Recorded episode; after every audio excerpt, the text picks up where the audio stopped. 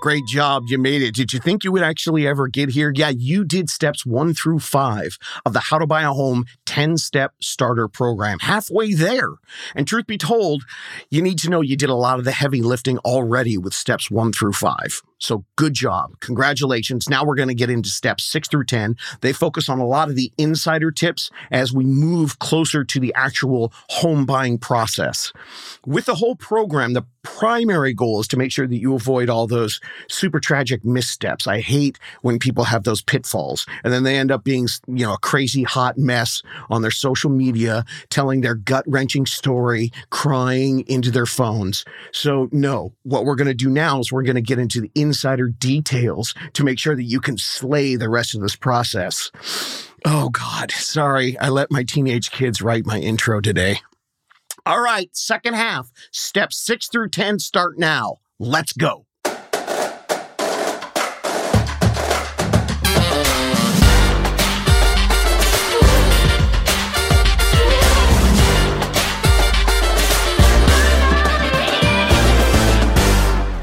What's happening, my how to buy a homies? How y'all doing out there?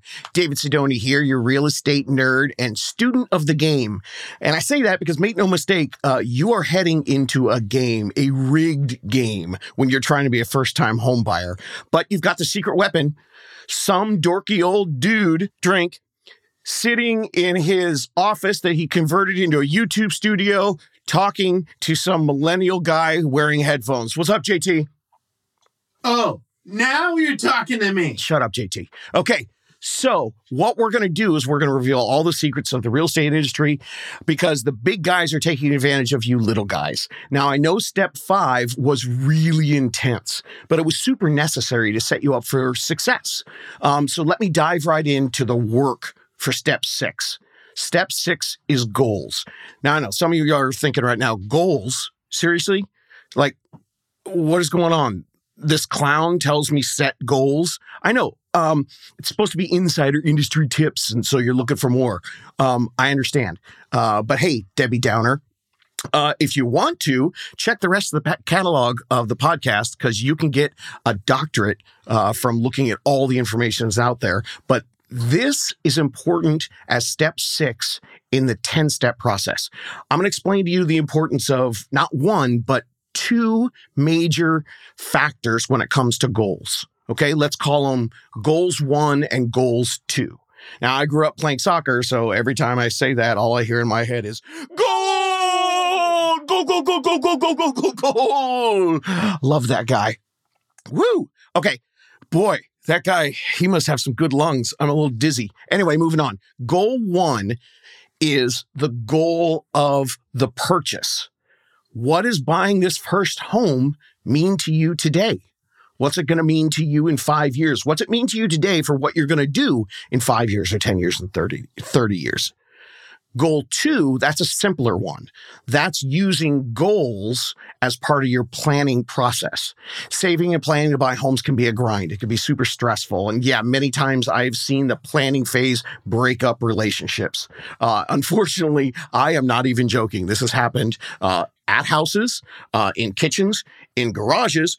One time, it even happened on the front lawn of a house after we looked at the home. They were screaming, there was crying, and one of them ordered an Uber and just left. Are we talking marriage or girlfriend boyfriend? Uh, they were at least engaged, if not married, but they didn't have kids. Um. But you know, the thing is, I never get bummed out about that because at least they figured it out now and they're not going to have to separate property later on in life. So, what we're going to do is we're going to help you with some planning phases goals. And when you determine these goals, you figure out what you guys are doing together, and then we avoid the public meltdowns. Um, and one of the other things we do is I'm going to talk to you guys about goals two, uh, setting little rewards and celebrations for yourself. Because, um, you know, after all, planning for a home is super stressful and you're young likely, probably. Average age is 36. You're young to me because I'm old. Drink. Um, so we want you to make sure you can enjoy the journey. Um, but we'll get into goals two and the celebrations in a little bit. Let's start with goals one. The funny thing is that with goals one, the big picture of why are we doing this it actually helps set up everything for goals two, the planning goals, in a really enormous way. So you really want to start with goals one. Being on the same page is important, but let's take that analogy one step further. I've learned, uh, being the agent, the advocate, and the representative for other buyers, that the the analogy of being on the same page uh, assumes that you have an instruction manual and you all want to make sure that you're on the same page, so you're all doing the same thing together. Uh, that's not what's happening. When you're figuring out your goals for buying a home, you are writing the whole freaking manual. You're not looking for a page in the playbook. You are creating the entire, very personal to you, playbook and strategy based on what you really want. And then that's going to change multiple times throughout it based on what you find out when you're talking to your lender and your unicorn for what you can afford. And then when we have collectively decided what your best dream scenario is, not just for today, but for tomorrow and 20 years from now, then you're going to home shop with your little instruction book, not just one page that you're on, but the book that you created and wrote and built together. Now, goals one actually took me a few years to realize how important a step was. My buyers and I always discussed goals as part of the process, uh, and then we kind of got through them as we went along. Thus, the fact that early in my career, I had people, you know, getting divorced on the front lawn. And I realized after the first couple years that I needed to define the importance and explain that even though it might be a little touchy feely and a little weird sometimes, uh, but there there are short term, long term, little picture, big picture things that we need to talk about. Many of them are emotional, but a lot of them are financial uh, I did this is like I started back in 2006 and then 2009 when the crash was in full swing that's when I realized that understanding what the home means to you because there were a lot of people out there trying to get deals at that time. So that's when I added this goals one early in the process. Uh, before you write up all your must haves on your lists. You know, you're writing about your bedrooms, but you know, we need three bedrooms, but we'll take a fourth bedroom, eh, maybe, eh, you know, but we don't necessarily need it. It would just be an office or a bonus room. Um, I had my buyers start with that and then continue on this list. So what I want you to do right now is I want you to make your list with me today. If you can't do it right now, that's fine. Save the episode, go back. We'll do it together another time. Hopefully, I'll get the transcript up online. So if you just want to pull that up at howtobuyahome.com, you can find it there. But what we're going to do is we're going to write a list of things that I want you to think about first creating your own goal sheet for goals one. This is for the actual purchase. And then this is super important. If you're buying with a partner, you have to do them separately. You cannot talk to each other. You have to do them completely on your own. And then before you show them to each other, I'd like you to set up an appointment with a therapist, get on the Zoom, and only reveal them in front of the neutral third party therapist. And you have to promise that you're going to talk about it with your inside voices. Unless, you know, you're one of those mature relationships and you think you can handle it. Okay. These start simple and then they get a little more mental, a little more emotional, a little more psychological, and then they even get into the esoteric. So let's go. Your first list, simple stuff beds, bath, size of the home, yard, garage, etc. Okay? We need to know this stuff. Remember, I'm not asking you this because I want to tell you what you need to do. I'm asking you this as your real estate agent so that I can help show you the best things that are out there for you, as well as potentially some options that might fit into your big picture. But I have to ask all these questions before I understand what that big picture is. All right. So the first one's bed, bath, size, uh, our yard's important, garage is important. Uh, do you really want a balcony because you want to stand and sing like Evita? Don't cry for me, Argentina. Um, or, no, or next, um, all of your must haves. Write down all of your must haves. Do that a year, two years, three years before you buy a house. And by the way, if you write a specific type of flooring or a specific paint color in here, turn off my podcast. Just you're done. Okay. you are not seeing the big picture. Uh, or just take that sentence in and adjust your mentality a little bit. Those things are easily changeable. And I guarantee you, when you take your whole big picture together, they're not going to be a high goal. Uh, and for the love of God, stop watching HGTV and saying shabby chic and shiplap. Okay, next. Oh, and I forgot to say this. Um, when I say you, I mean you or you and your partner. I don't know how you're buying a home, so it's either way. Or maybe it's you, your partner, and a family. Okay. The next one's location.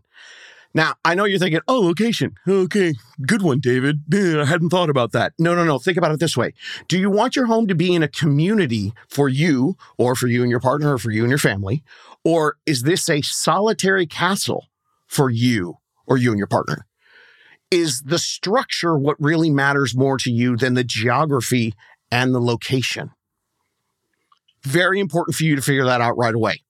This should also include discussions of remote working. Leads us to the next thing on your list geography. Speaking of remote working, are you willing to commute and spend a couple hours a day in your car away from your family?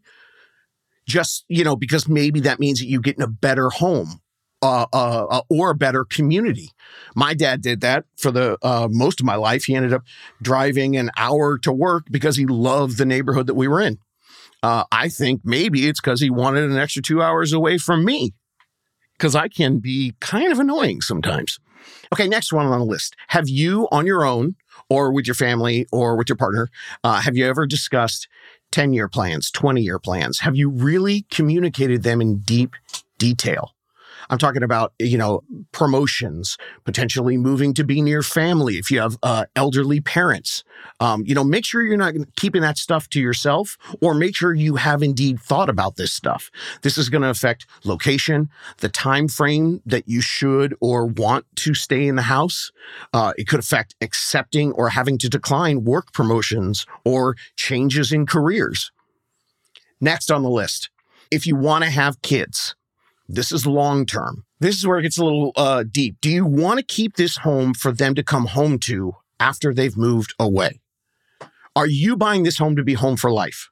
Or do you think when you're empty nesting, we're out of here. We're going to, you know, we're going to get one home in Paris and uh, one home in Switzerland.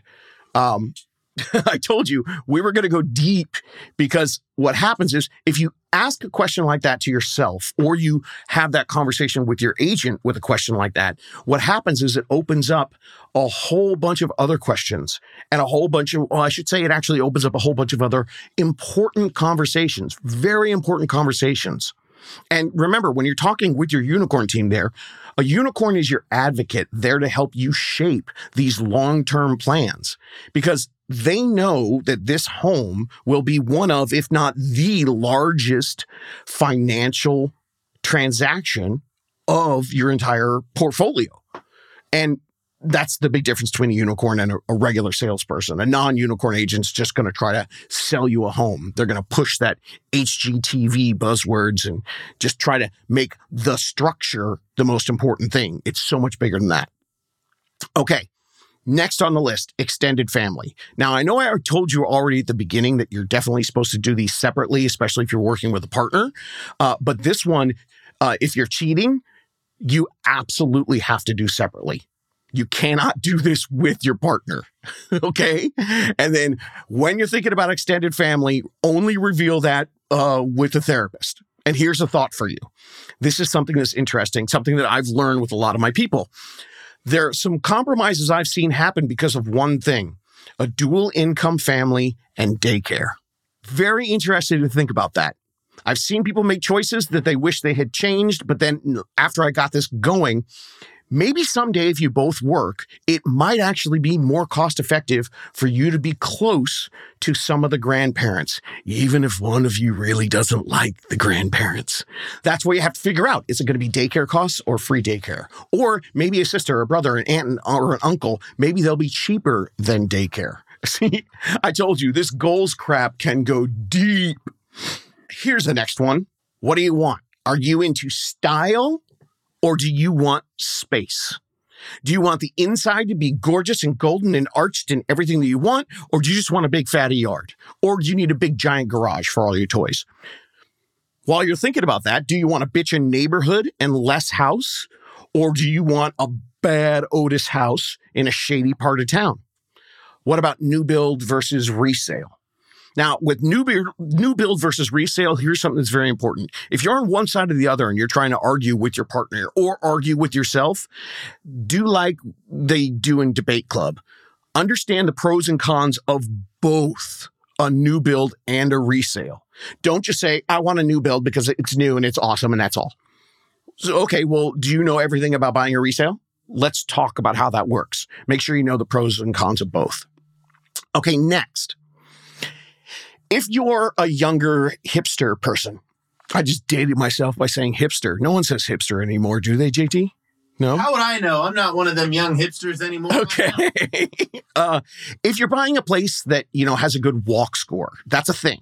A walk score it means it has the higher the walk score, that means you're closer to restaurants and bars and stores and even public transportation for sure. So, have you thought about how long are you going to be in this young hipster phase of your life? Or do you see the suburbs in your future? Trust me, guys, it all slips away. What are you, like 27? 29, man. Oh, well, you look good, kid.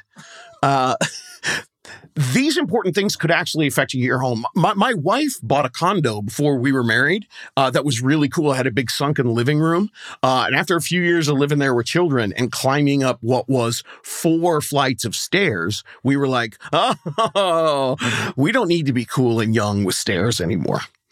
Um, so this is really important to understand. Um, you know, have you thought about how long this phase of your life is going to be. Are you buying this home for a phase under three years?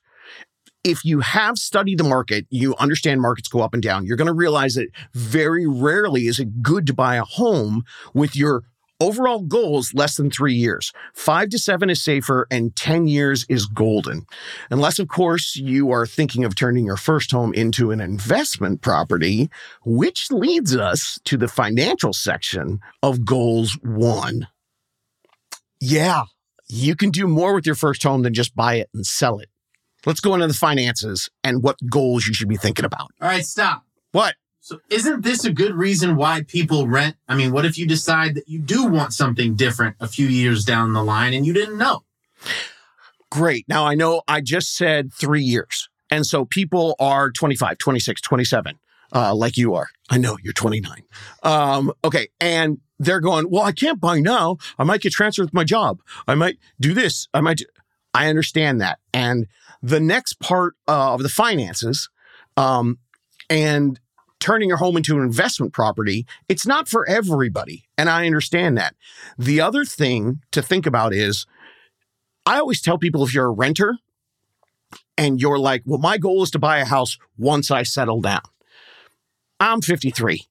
Let me tell you something. Once I blah, blah, blah, never happens. Once I get a girlfriend, then things are going to be good. Once I get that first job, then I'll be stable and steady. Once I uh, get engaged, then I'll set up my 401k. Once I blah, blah, it's a different world. Things are moving faster. The economy's different. The sooner that you can start just doing small baby steps on the adulting, and that includes buying a home. If you're looking to buy a home, because your rent that you're paying, you might as well be doing the rent replacement strategy. If you can buy a home, there are multiple different things that you can do with it if you want to take off, if you want to leave. This is why I didn't buy in LA when I was 21 years old. We all know how that went. And if you don't, you can check out the. Po- oh, that's not my job. That's your job. Yeah, episode 98, um, and which was hysterical because at I moved in in 1991. In 1996, I was like, I got to go away for four months. I got a job in Atlanta. Now, is that one of the things you're thinking? Like, what happens after I go away? Guess what I did? I subletted my apartment, kept my lease. If you've never been evicted, then you're probably a person who understands how to work a lease and you're going to be able to be a mini landlord if you need to, if you don't feel like selling your house. Okay, JT got me off track, but that was a great point. So here's how you want to talk about the financial part. Next on your list How do you see this home financially for your family? Write that one down on your list. Here's the things it could be. Do you see it as a stepping stone so that you can use the rent replacement strategy to put your rent payment into this, which now is a mortgage payment, uh, and then not really save anymore, just live your life, and then rely on the equity in five to seven to 10 years, the profit that you make in the home's appreciation to be the down payment for your next home. If so, then number one, you have to make sure you study the market trends and understand and prepare that there are going to be potential decreases in equity someday because remember, markets go up and down. And number two, you have to keep in mind that you're probably going to be able to save more in three, four, five years because as a home buyer, congratulations, your monthly payment is fixed. Okay, next uh, on the list. Are you thinking about renting this first home forever so that you can have a huge cash out by selling it in 30 years? If so, here's a whole big equation that you need to think about. Okay. I always tell people start a savings budget that right after you buy the home. And of course, they look at me like I am on serious crack or fentanyl or whatever the kids are doing these days. Um, because they're like, dude, I just put all my money into this. Now you want me to start a savings account so that I can keep this home and buy another home? I'm just going to chill here for three, four, five years. Now, what happens then? You chill there for three, four, five years, and you don't realize that the impossible, what sounds impossible, is actually very possible. Here's some things to think about. Have you factored in that you are young and that you're likely going to make more money as you progress in life? Uh, so maybe for the first year, you just set it up and you only put $25 a month into this new savings fund so that you have the option to, when you want to move, maybe keep the first home as opposed to having to sell it. Now, think about that. $25 a month, it's not doing nothing right now, but in five or 10 years, you're going to be sitting on that fixed monthly payment, which maybe you've even had a chance to refinance into a lower monthly payment if the right option comes along with mortgages. And you're young, so you're going to be making more money in five or 10 years. So that gap's getting wider and wider and wider. Think of it this way imagine how much money you could save over the next five years. Okay, fine. Stay where you are, stay renting. Okay. Now imagine for the next five years, you're making 25% more in salary, go up like 5% a year. And imagine your rent payment was fixed, but fixed at your payment five years ago. Rewind and think about that. Your money's going up, but your payment stays, or and then it stays where your payment was five years ago. That's how much money you would have extra 25% more in salary, plus five years back in rent, what you're going to be paying to yourself extra money every single month. That could be your savings starting in five years. And think about how much you could save and still be living your best life in five or 10 years. And now suddenly you're sitting there with the big O. it always makes me giggle. I'm so 15. Options. The big O, options. Life is grander for those with more choices. Options, options, options. That's how you live your best life. Hey, spreadsheet nerds, for you really practical people, do this. Uh, make a spreadsheet, 20 year budget. Increase your salary by whatever you think it would be. Three years, 3% a year is probably your minimum, but you know, add in whatever you think your bumps are going to be, or if you know, put them in. Uh, create that new number, that annual salary as your money in. Uh, subtract out your regular bills plus a new mortgage payment. Now, that total left over, that's what you get. Now, with the addition of that salary, it should go up. Now, imagine that you had that much at the bottom saved in five years, plus the equity in your home. Now you have the option to either take that home, use it as a stepping stone, pull the equity out and buy a huge, bigger home, or potentially create a new savings account with that spreadsheet because you're also going to have a fixed monthly payment. And now you can decide maybe I'll keep the first home and rent it out. Options. So, JT, to answer your question, if you think oh, I'll move into Atlanta for a job, but I'm only going to be here for three years, I tell military people do this all the time if you're living somewhere and you're going to pay $2,000, $2,500, $3,000 a month in rent, look into buying a home and then being cool moving in two years. I don't care if the market drops. Most of the time, with most mortgage products, you're going to be able to rent it out for the same price as your mortgage. And now you're turning into that little dude with the monocle on Monopoly and the top hat, and you have all those little green houses. Although I did hear recently he doesn't actually have a monocle. That's one of those, what's that effect called? Mandela effect. The Mandela Bernstein Bears effect. Yeah. Okay. So you want to be the little monocle or no monocle monopoly guy? This is something that you can think about. And, you know, most importantly, you ought to be thinking that way anyway, because who knows what's going to be going on in your life. Maybe you will have to up and leave. But if you've already started understanding how to use the profit and the higher savings because of your youngness and increased salary plus the fixed income, you're going to have the big O options. Okay. That was a long one, but I still want you to be writing these down for the list that you're going to make. So here, let's summarize this one for your list. Is this my slash our investment home or a starter home that we totally intend to sell so we can upgrade later? Or is this our forever home? This home should fall into one of those three categories. So write that down and discuss amongst yourselves. Next on your goals one list. Okay, next on the goals one list uh, we're going to be digging deeper as we get down here towards the end. How do you, or you and your partner, or you and your family, see this home psychologically? Weird question, right? Think about it. Are you the first one in your family ever buying a home? And if so, this probably feels like a win just to buy the home and you think that you're done. Be sure to not sell yourself short for the long game of life you know, you thought you could never buy a home. You did it. So buying a home isn't the end of your success, it's the very beginning. Your first home can be the foundation of a whole world of options that you never thought was possible to you. I've said it before you don't know what you don't know. Next psychological question on your list What type of home did you grow up in? And have you explored other options? Or are you just trying to recreate your childhood in the same type of home? Now, it's totally cool if that's what you want to do. I get it. Uh, I wanted a house just like my parents' house. Um, um, that's fine.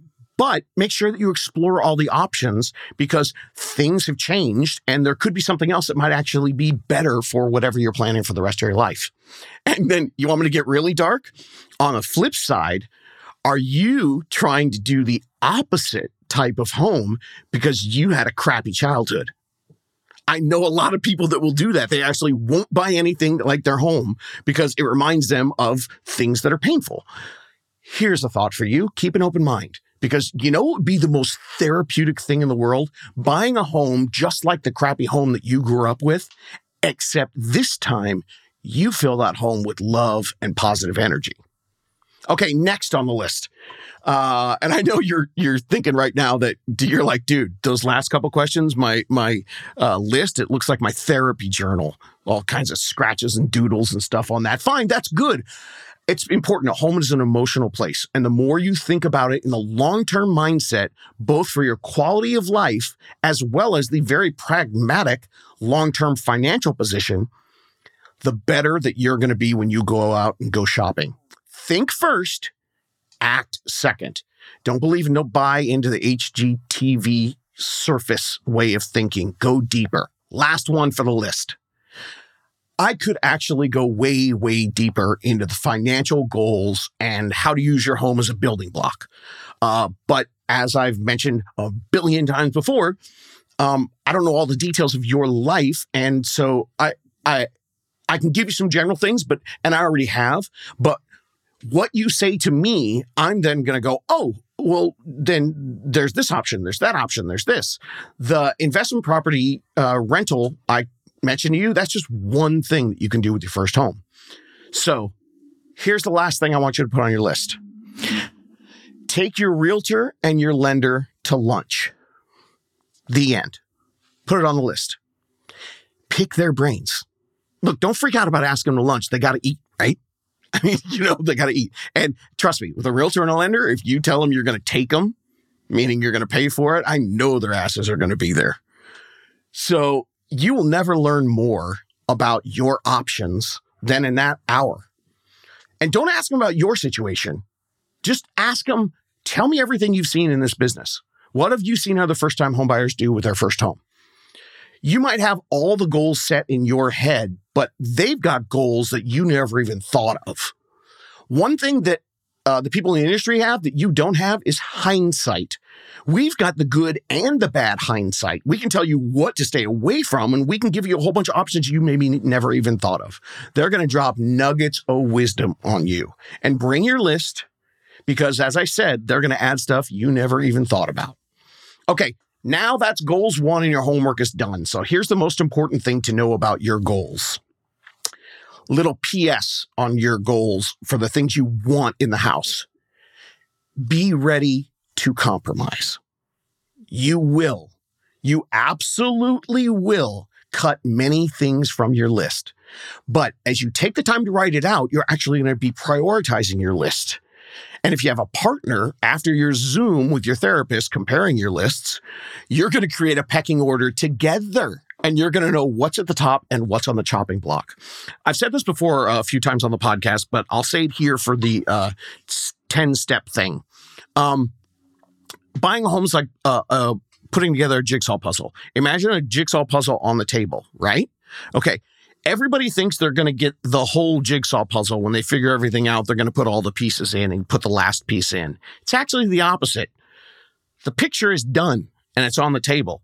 You're going to go look at houses, and each house is going to have several pieces removed. Your job is to find the home that has the least amount of pieces or the amount of pieces gone that you can live with. Make sense? All right. So, I already made the O joke, so now I'll make the C word joke. Compromise. That's the real estate C word. Be ready. The first home, dream home days are long gone. So that's why you need crystal clear goals. And then, of course, once you sit down and talk to you, your unicorn team, uh, your support team is going to give you all these ideas and things are going to change completely. So be ready to adjust. And the final PPS of goal section one is I really want you to be safe with your budget. I don't want anyone to overextend. And I love when people come to me and say, I know I was approved for this, but we really want to be safe. And uh, because of that, we want to make sure that we don't overextend ourselves. Okay, I'd like you to keep this in the back of your mind. The lending regulations have changed. They changed in the crash. So since 2008, 90% of my first time home buyers, because they were young and maybe even a little bit afraid, they really go protective when they buy their home. And then they call me in five years and they say, damn it, Sidoni, we should have stretched a little bit more. You know, Sidoni, I mean, now we're all into this. The payment's totally easy. We're both young. Uh, we had a baby, but, you know, we're still having salary increases and we could have got more.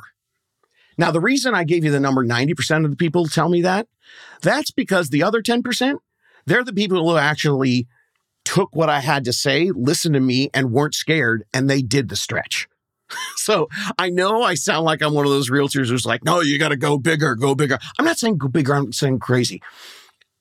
I want you to be careful, but I'm just giving you the data everyone tells you that you should buy less than you're approved for. And if you have a big financial plan with what you're going to do with the extra money and that's why you're doing it, cool. You do you. Awesome. You're smarter than me. Just don't buy Bitcoin. But you got to know this. The reason why everybody comes back to me and says this is because getting a loan is so stringent and so difficult the lenders are so much more conservative than they ever were. So your mom and dad might tell you about that, but they're talking about the pre crash people who got loans they should not have gotten. Right now, if you get an approval, you can definitely afford it. Otherwise, they ain't giving you an approval. The approval is actually less than what you can definitely afford as life moves forward, as long as everything's normal and we don't, you know, have a typhoon that swallows California your approval number is no longer your max number. It's actually your safe number. But what sucks is it just that safe number is the max the bank is going to give you. There, rewind that. That was a good one. I just made that one up, JT. Let's make t shirts. Your max number is a safe number. But unfortunately, it's the max the bank's going to give you. Oh, God, now you're pissed. I told you to rewind. It's a safe number. In fact, it's too safe. And you'll find out when you go out and go get your first loan approval number. You're going to call me up and go, I only got approved for this. All right, and to wrap it up for goal one, your list of goals and the things you're doing for your goal one. This list that you've created, it's going to be like so many of the tips that I've given you so far.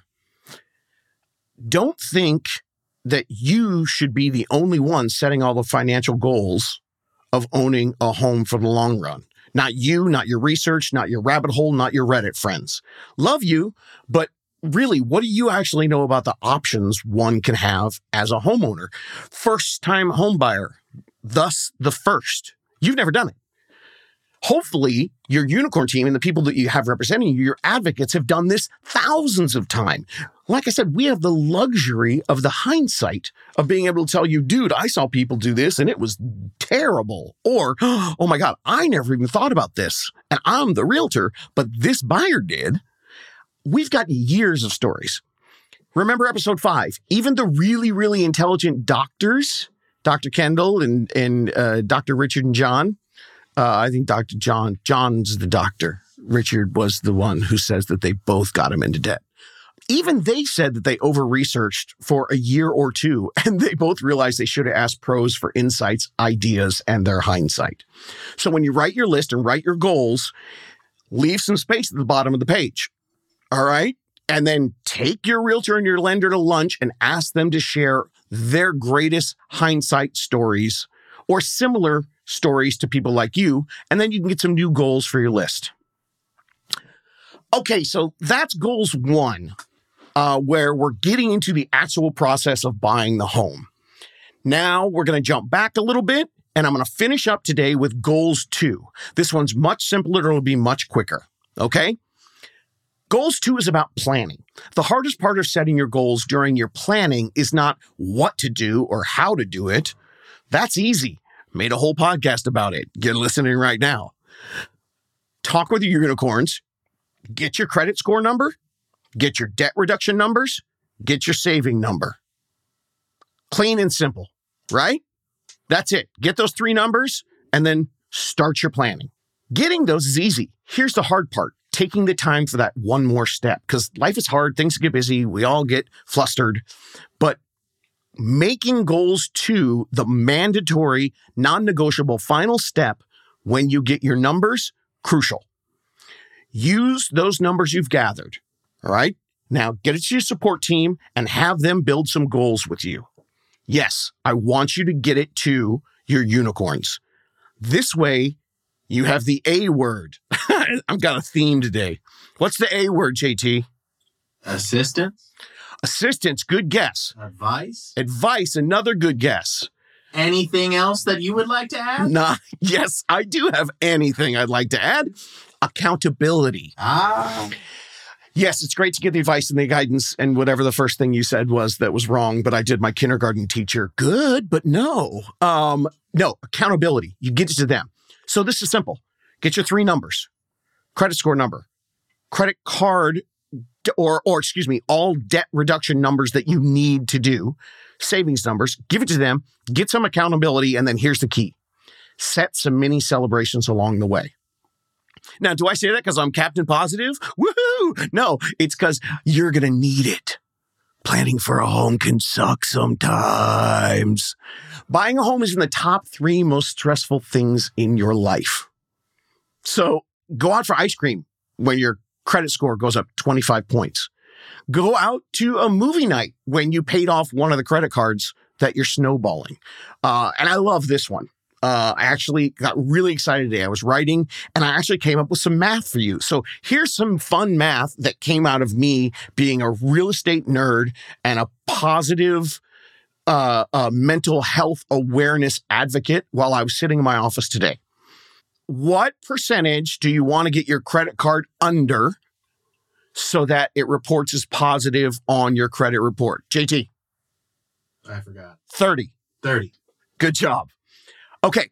So if you're trying to get one credit card below 30, even if you're snowballing and you want it to go down to zero, the minute you get it below 30, change that number. Don't do 30, do 25. And then when you hit 25%, go out and celebrate with 3 or 4% and put it on the damn card. Oh. How about that? Make 25% your number.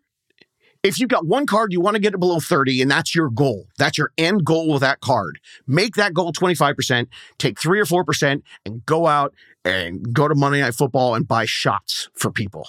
Whatever you want to do. Or, you know, my family, I, I would do that. And then I the next night, I'd see if we could go see a Broadway show. I'm weird. Get over it. Finally, here's some more math I made up. Your savings goals. You're going to set your savings goals. I'm calling this the Extra Plus system. Still got to work on that name. Uh, if you decide that you need to save 25,000, first of all, know thyself. Are you the kind of person that's going to need a celebration at 5,000, 10,000, 15,000, 20,000 in the end?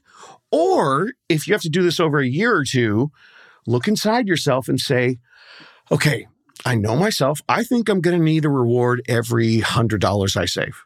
Yep. Okay, maybe you say 2500 instead of every 5000. That's fine, whatever. Remember, you're only doing this with yourself. If you, the reward means that you're delaying things, this is you. You have to figure out, but I want you to make sure that you can do this the right way for you. Now, here's what you're going to do.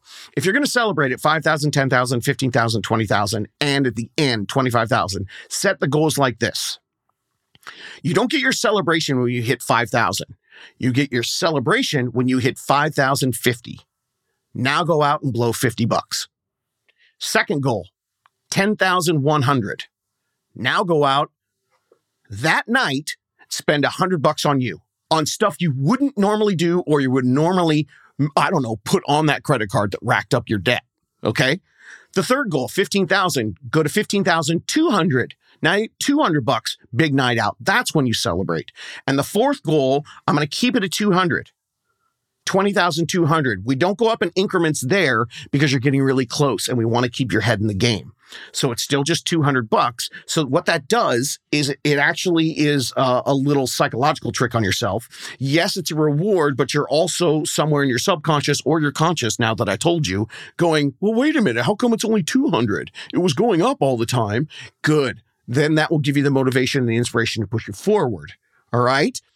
And that 200 bucks, if you can't take $200 and go out and feel like you're actually rewarding yourself. If you're spending the money like you found it on the ground, if you're like, I wanted more than 200, I've saved 20,000, Sidoni. If you can't go out and spend 200 bucks and feel like you're having a big night out, good luck buying a home with just $25,000 down as your down payment and feeling like you're going to get everything that you want. You best be able to have a good time for 200 bucks. Now, for the final reward, if you need to save $25,500, once you save that 20,000 plus the 200, your extra plus, do not celebrate. Do not call the lender and say, I've got all the money. Let's start looking for houses until you get 25,500. And then I want you to go out and have the fanciest meal you can get because I know this is your big reward. But more importantly, it's probably your last hurrah because it's going to be buckle down time. The real stress is about to begin, both financially and emotionally. It's small victories. I'm a firm believer. Celebrate. This is going to suck otherwise. I mean, does it make sense to go out and spend money on ice cream on a night to celebrate your credit score going up 25 points when you're trying to save money? I say yes, it does. Your mental health is important. I wasn't joking. This is clinical. There are studies. I saw a medical study that said uh, it did the most stressful things in life. Number one was the death of a loved one. Number two was divorce. And number three, purchasing property, buying a home, it actually said. So this is also a mental balancing act. Celebrating small victories will keep your mental health in a good spot. Now, how do we do that? Well, we start with step one decide. That's the first mental hurdle. And if you're sitting there going, well, this is all great. I can do this, but I'm really not sure I want to buy. Okay. Number one, go back to episode number one, uh, 201 and make sure you decide. And then listen to episode 36, 40, 51, 57, 72, 75, 86, 151, 158, and 200, and all the new current market update episodes that are going to be coming out. And you're going to find out the best time to buy a home was yesterday, which means if you are trying to figure out how to buy a home today and you can't, what do you need? Goals, goals, goals, goals, goals, goals, goals. Both. I was gonna say an influx of like twenty thousand dollars. Sure, you you need goals or a rich uncle to drop by and give you an envelope full of cash. I think goals sound a little more attainable. Exactly, and we've got goals both one and two. And when you're doing that, thinking of your mental health, you're going to need some motivation along the way. Reward yourself. I know it sounds silly, but use my new math I made up. Reward yourself for your planning of your journey. Living your best life means living in the moment with a positive spirit. That's tough to do if you're freaking out and depriving yourself. Don't be bummed that you aren't there. Be excited about how close you're getting. Be excited that you're planning and not sitting on the lake o' life with a rudderless boat. And hey, if you need some short attention span bursts of motivation, inspiration, check out my Insta or my TikTok. Even my YouTube Shorts has tons of little 15 to 60 second bits. You can jump on my feed and scroll for hours. you will learn something, but you'll also get pumped up and motivated. I've been doing this a long time. There's a lot of my videos out there. And do me a favor, be sure to uh, subscribe to me on all the socials. And of course, this podcast, duh. Uh, if you're ready for a unicorn team, Unicorn Nation is killing it this year. This has been a terrible year for real estate, and the Unicorn Nation is growing, and we're helping more buyers than we did last year, even though in the rest of the country, like it's down by 30%. That's because people are finding the revolution. Where? Howtobuyahome.com. Go to howtobuyahome.com, ask a question. With your goals, they are practical, they are pragmatic, they are also aesthetic, emotional, and psychological. Know that as humans, when we reach for an achievement that takes planning, your desire to want it is not what gets you there. I see too many people that rely on, I really want it. I desire it. Do you, know, I heard this once and I may have even said it on the podcast. Every pro athlete starts the year wanting to win the championship. Everyone. You don't go to training camp and someone go, well, our goal this year is, you know, we just want to come in seventh. No, everybody wants it. They all have the same desire, but the desire doesn't do anything. Those who have the discipline, the structure, and the work ethic, they're the ones that get the ring. And the best way to stay structured is to have goals. And the best way for you to be able to keep those goals is to give yourself these little mini celebrations and rewards, keeping your motivation rejuvenated on your journey. Goals and rewards shape the structure. They give you the roadmap. And you're going to need that little motivational help because I guarantee you, life is going to suck a few times during your planning phase because it just does. Why do you think I end every podcast episode this way? You can do this.